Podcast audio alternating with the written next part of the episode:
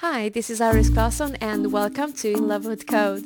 This is the one place I get to ask all the questions that I have and share the answers with you. So let's get excited and have some fun.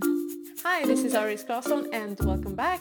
Today I was lucky enough to get a hold of Eric Duncan which kindly responded to my despair on Twitter. I need people, I need developers to answer questions for me because I got so many questions. Some of them are stupid, some of them maybe not so stupid, but I'm gonna go ahead and ask them anyway. So welcome Eric Duncan. I have a very simple question for you. Well actually it's not that simple but I'm gonna go ahead and ask it. My question is what is event sourcing? I know everybody's talking about it. It's really hipster. It's cool. It's been around for a while, but I'm a little bit slow to catch up. And now I'm just dying to know what event sourcing is.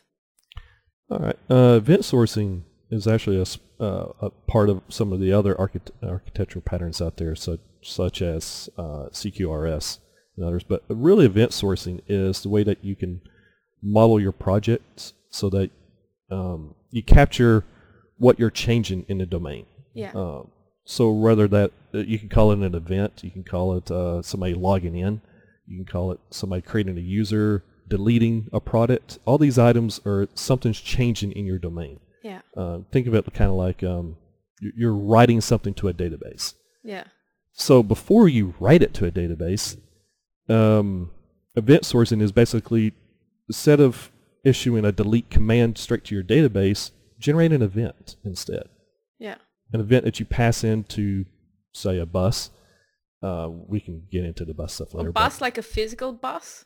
Like, yeah, like a physical bus. Like you a load big up a lot car. of events on and drive it through a tunnel. No, uh, um, Oh, wait, a okay, bus. so I'm going to stop you. I'm going to ask you. sorry. What's a bus? Because honestly, the first time I heard a bus, I was like, I didn't know we're talking about vehicles. so, what's So- a bus? So uh, a bus is a concept of passing around events. I guess that's the most simplest way. Yeah. Um, you, uh, an event bus is typically what they're called. So you can actually pass events on them. I was, I was So- still laughing at the bus because I have this vision of like a physical bus with events inside it and it's driving somewhere to Magic Land. It takes all my events and I don't know, they get off somewhere. But I guess this bus, uh, I I guess I shouldn't even mention the bus because that's, I'm mentioning too many acronyms already. Um, That's right. Let's conti- let's continue. So Yeah.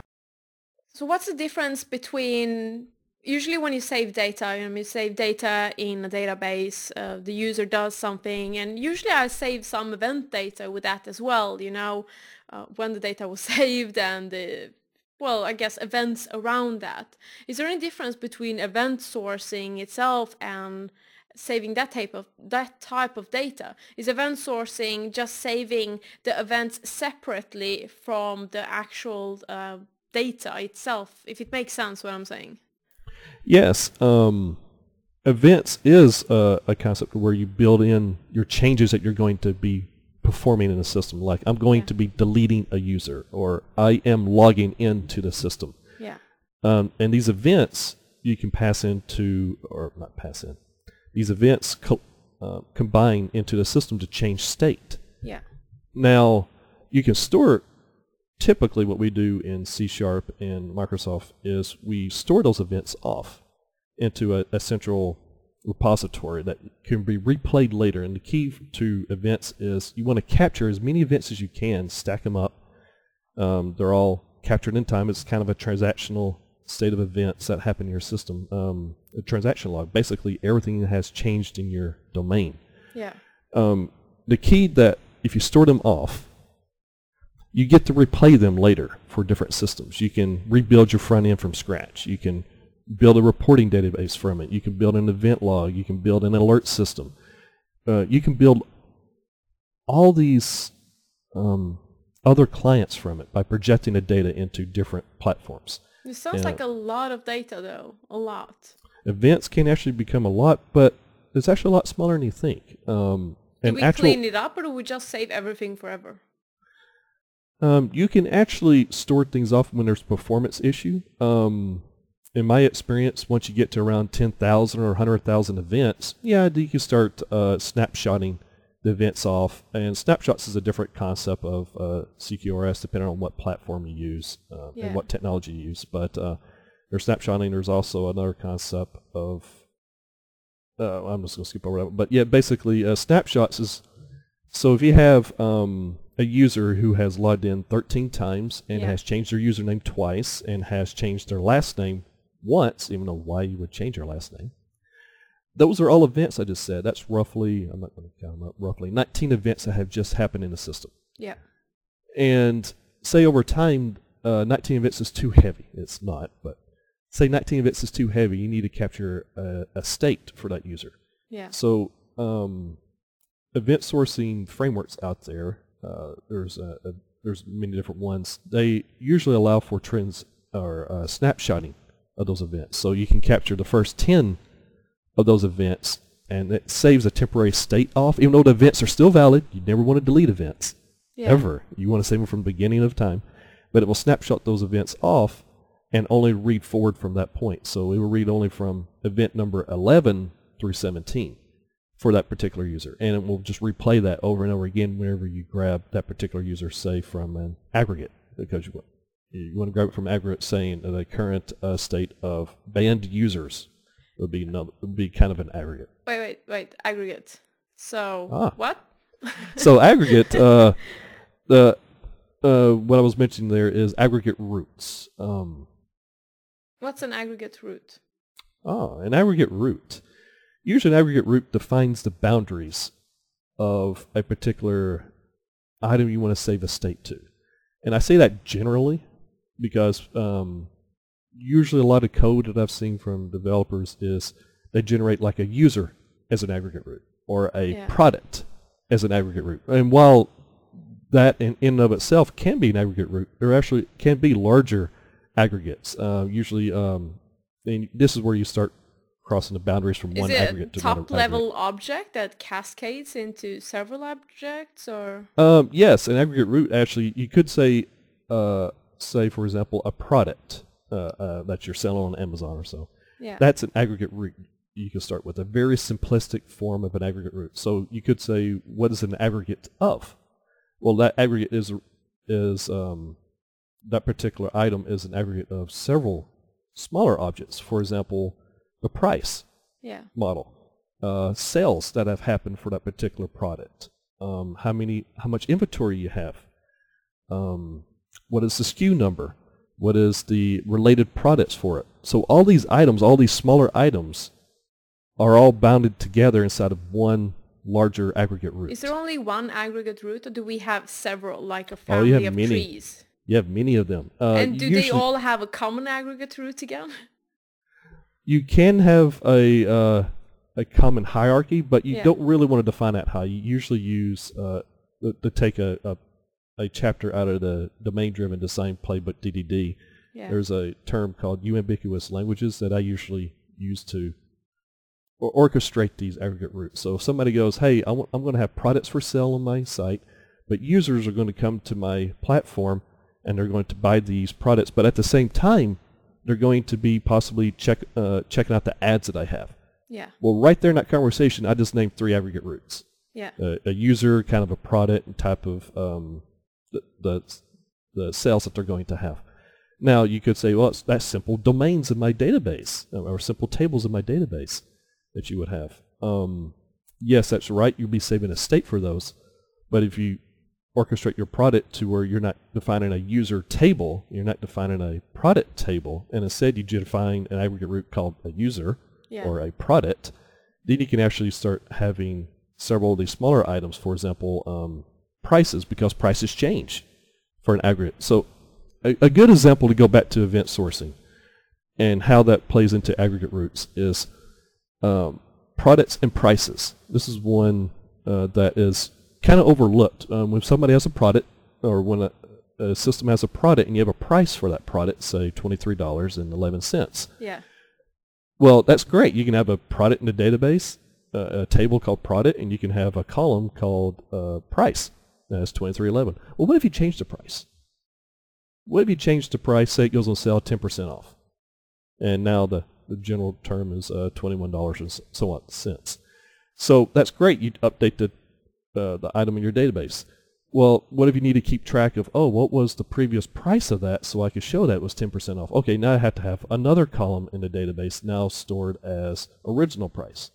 Well, Yeah. what if the manufacturer changes the uh, manufacturer suggested price to try to get rid of inventory? Now you have to change it again. Well, okay, what was the original? So you start adding all these columns in a database to save the state when you don't have the history of events of why you changed all those things. So the y- problem event sor- uh, sourcing solves is you you would use the events to get that information instead.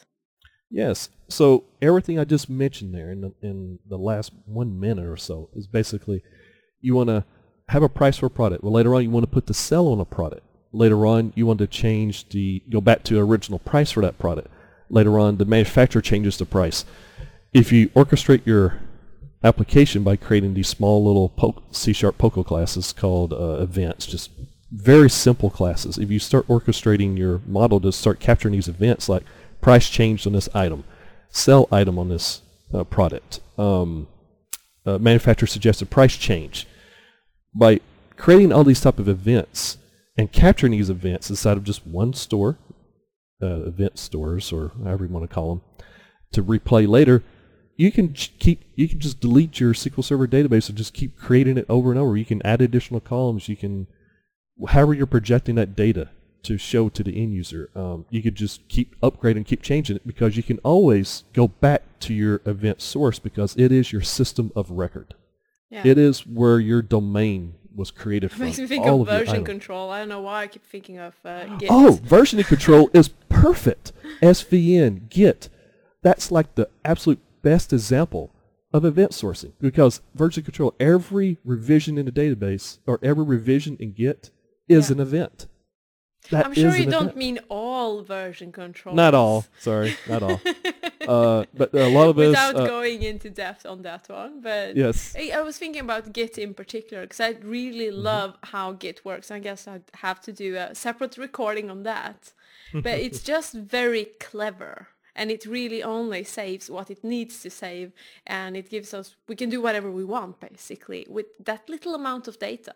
Yep. Uh, Git and SVN very similar to um, Subversion. Very similar in how it stores only what changed in the system. Yeah. And I know a lot of people cringe when I say Subversion or uh, SVN because Oh, I- that's, I that's like been kind of pushed off from the the current Git stuff. They're But Subversion, yeah, yeah, they're, they're very similar. Uh, the, the core difference, of course, being uh, Git is uh, distributed repositories where uh, SVN is a centralized repository. But it, it's still the same concept where every item that changes in the system, only what changed is a, an event that happened on that particular item. I can understand that some people are a little bit worried about that because like, no, I just, I just want to save everything all over again. It's kind of like having a Word file and you, change a sentence and you only save the new sentence to uh, as a separate thing instead of saving the whole document again. So instead of having like the same document saved 10 times with additions to it, you have like your base document and then you, you have the events of what you actually did, right? Am That's I correct. understanding you, it? You're you're dead on. Yes. So uh, some are a little bit worried, like, ah, but no, I don't know, I don't know. I mean, what And happens that if worrisome- I lose the base? And that worrisome part is exactly what a lot of seasoned developers are worried about when they start thinking about CQRS. Is like, no, I, I got to have the whole product. I got to have the whole Word document at all times because that, that's what I have. Yeah. I, it's like, uh, yes, we have the um, change tracking turned on in Word document, but it's still getting larger and larger, and I got to have multiple copies, multiple revisions. So I named this particular Word document XYZ uh, version 2, another one's version 3, and version 4, but it's very large Word documents. Well, storing each individual Word document is basically creating each individual tables in your SQL Yeah. database. That's a lot of data. Today, It's a lot of data. systems are growing in complexity and also the amount of data because everything is about data today. Correct. But I can see one problem though. What what if there's corruption? If something breaks the Ah. chain of events, you're screwed, right? or So that, that's where do you have a kind of backup plan or um, uh, that, that's usually where you have to be kind of cautious on what you store the events as. yeah. Um, and of course, back up your events at all times. So if you have a corruption, you can restore those events. Um, but you, you actually hit on a slightly different, uh, or it- what came to mind is another topic. uh, very similar to corruption is what if you have corruption in your domain? Like a piece of code was released that introduced a bug. For example, we're going to change first names for a user as a, in a, an event. Yeah. Well, that first name for a user did a regex pattern that lowercase the first letter of everything, for, for example. Uh-oh. Oops, that's a bug. Yeah, oops, that's a bug. Now, everybody ha- that issued that event, since you released that particular version of that domain, everybody has issued that, everybody has changed their first name, now have lowercase letters. Yeah. Oh no, we have a problem in our software. How do we fix that? Well, of course, in SQL, you can just go change the state and everything, but you're not capturing that. So in a event sourcing, the way you correct bugs is basically you just publish another event. Yeah. So you create another event called fixing first names. And fixing first names basically gets published when any event that happened for changing first name that happened previously for that particular version. So by having events and you having versions on each of these events, uh, you can actually issue uh, fixes, for example, or however you want to call these It uh, does bug sound fixes. a little bit like tiny hacks, you know, and at some point you have to keep in mind, oh, wait a minute. So I had this thing, and then I have this thing. This is and- where code snippets then- come in. This is where code snippets or shortcuts come in. Um, in C sharp, it is a little terse in C sharp to use uh, events. Um, it becomes a lot of uh, a mundane, a lot of uh, not quite copying code because you can uh, uh, you encapsulate a lot of that code off in base classes and, in interfaces, and you can actually uh, tinker with uh, T4 templates. Is one thing Yeah. I kind of like doing, and T4 templates to build those events. And uh, T4 for- templates are just basically, uh, I guess, uh, simplified templates that auto-generates code for you based on what you've decided for it to do, right? Yeah, uh, I usually Um, define uh, T4 templates as code that writes code. Yeah. So you write code that generates that actually generates your .cs files. Yep. Um, the so- slave you always wished you had, the, the intern. so uh, the, the example I was trying to give was uh, when you have uh, if you use T4 templates instead of the terseness of creating these event classes each and every time, you can actually just one line all your events inside of like a, a text document, for example, or uh, some other type of uh, file, so that when that file gets saved, a T4 template runs that grabs the name of the event, grabs the properties you want off of it, and actually generates your C sharp Yeah. code for you. And so if you can do that in T4 templates, I am sure there must be plenty of frameworks as well, right? And products for uh, generating those. for um for event sourcing. Oh yes. Um, there, there's different. Frank, there's actually so many different interpretations of event sourcing. Um, uh, I could rattle off some, but it- they're very easy to Google. And Yeah. uh, uh, but yeah, there's quite a lot of different frameworks. And what I would really caution people on is just keep it simple. Um, you just want it as as small as code as possible to write because in the end, what we're writing in code in event sourcing, trying to capture is trying to capture the business intent. Yeah. You sit down with your managers, you sit down with your boss, you figure out uh, your clients, you figure out exactly what their intent is. You want to write it as fast as possible.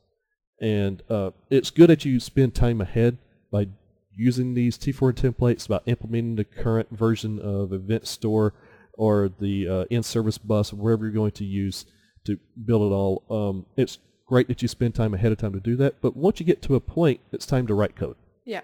and you want to keep it short and sweet as possible. And um, that, that's usually where architects you kind of think ahead of time for uh, defining those tools ahead of time for uh, what the team's going to be using. So is there a place for event sourcing in any application system or are there places where it just isn't a good fit or it's just overkill? Like Well, some- when when shouldn't you do this? Because I'm, gonna- I'm totally gonna event source everything right now, and I'm gonna jump Exactly. on that bus and When- I'm when gonna you first- to my event store.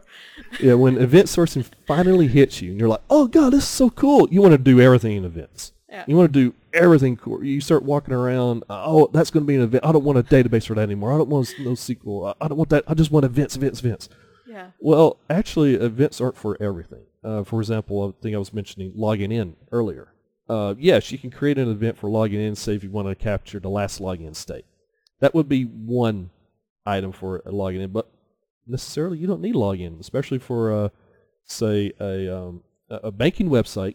You definitely want to capture the event of when somebody logs in or when two-factor failed or not failed. All those are events. Uh, two-factor has failed. That's an event that happened in the system Yeah. two-factor pass, that's another event. So you definitely want to capture that for a banking application, but for say a blog or uh, say um, a simple uh, phone location application you want to write for your phone, no, events aren't a big deal to log in or to, to capture for uh, logins and for certain things. But no, it's you definitely don't want to event source everything, but you do want to think ahead about the business intent. Yeah. If the business does want to know uh, logins, it, it would be nice to go ahead and publish those events on the system. Um, I try to lean towards more events than I actually use uh, when I tinker with uh, event sourcing, so that uh, in the future you never know. In six months down the road, business may ask you, "Hey, we want to know everyone that failed logins in the last two months." Yeah. If you don't have an event for that failed login, then basically uh, you can't give them that info. You can say, "Oh, well, uh, we'll we released code that we're now capturing that." yeah. So on one hand, you could say that you don't really need it, but on the other hand, if you think ahead of time what business might need, you might actually start generating a lot more events than you actually use in the system. And it's not a bad thing to have too many events no. for particular aggregates. Um, but event sourcing really keeps it in track for uh, that particular domain and what you were changing for that particular aggregate. Um, but there's also another concept of called external events that we can get into as well. Well, I think I think this is enough uh, for Mm. now, so I don't have a complete uh, brain meltdown with information. To sum it up, can we say that event sourcing is, if we really want to simplify it, it's a different way of thinking about data. It's a different way That's of like various. That's so vague. You can't get any more vague than that. You can say that about everything, can't you? I'll let you summarize this. Yeah, summary. Look, yeah, let, let me think about this for a moment. Um, so I would pose the question. I'm going to try to take a shot at this for summarizing, uh, and then you can cut this out or whatever. so to summarize uh, event sourcing, um, one could actually pose the question: I want to have users in my system. Yep. First thought goes in your mind for dis- for standard uh, dis- distributed uh, transactions is, oh, I want to create a user table, create users. Um, so for event sourcing, when you create that user table, great, you release the product. Well, how do you know when that user was created? Oh, I had a date time column on my on my table. Okay, well, uh, how do you know how many times the users changed their username? Maybe they're changing it 10 times a day. How would you know that? How would you know uh, when a user deleted themselves out of the database? Uh, of course, you have to think ahead of time for all these, but if you create events that capture your intent every time, oh, sorry, I shouldn't say every time. Oh, I already messed up the whole response. No, it's right. It's good. Good. Continue. Continue. It's fine. So with event sourcing, if you summarize your events, let me start over, or let, let me let, let me finish this. So with event sourcing, if you were to capture that intent for each time the user wants to change or a state change in your system, Yeah. then you could actually you- you're free to really project that data into different concepts or different uh, front ends uh, or different reporting systems. But that's that's really the core difference between event sourcing and just storing the table table in your database. You really get to project that data in different formats later on down the road because you've already Do you captured save it ahead it of time. in addition to the data? So user logs Yes. in. So it's in addition. So you have a new column, user logged in, and then somewhere uh, you have all the events as well. Correct. Yeah, usually you want to store events off, and you don't necessarily even. That's a great question because you don't necessarily even have to have a SQL database to store a user. You don't need that. You can just replay the events. So when a user logs in, the aggregate root replays those events that happened. Oh, oh, hey, here's a user created by the name of uh, Iris.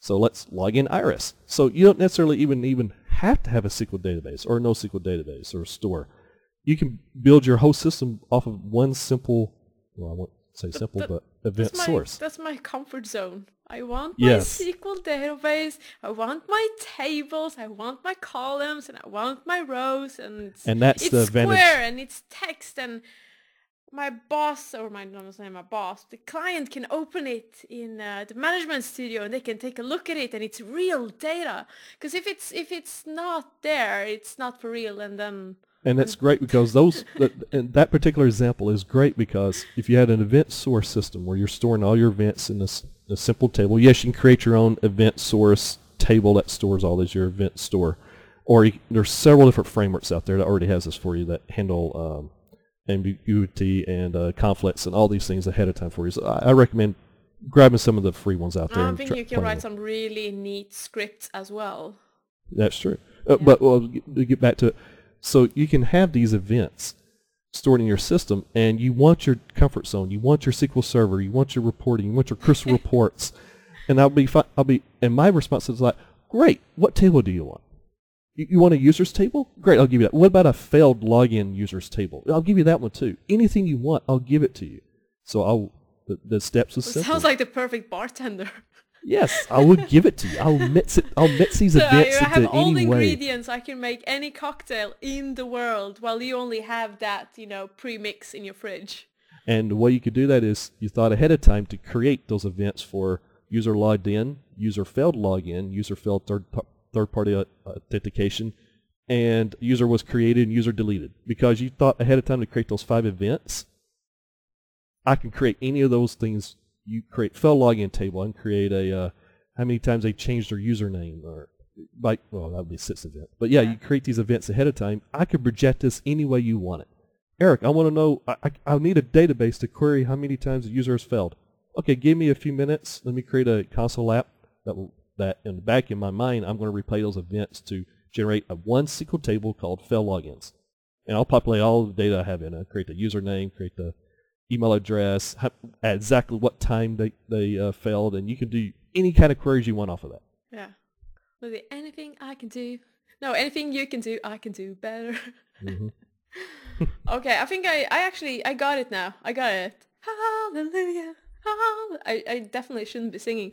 But uh, yeah, I, I got it now. I hope the listeners got it.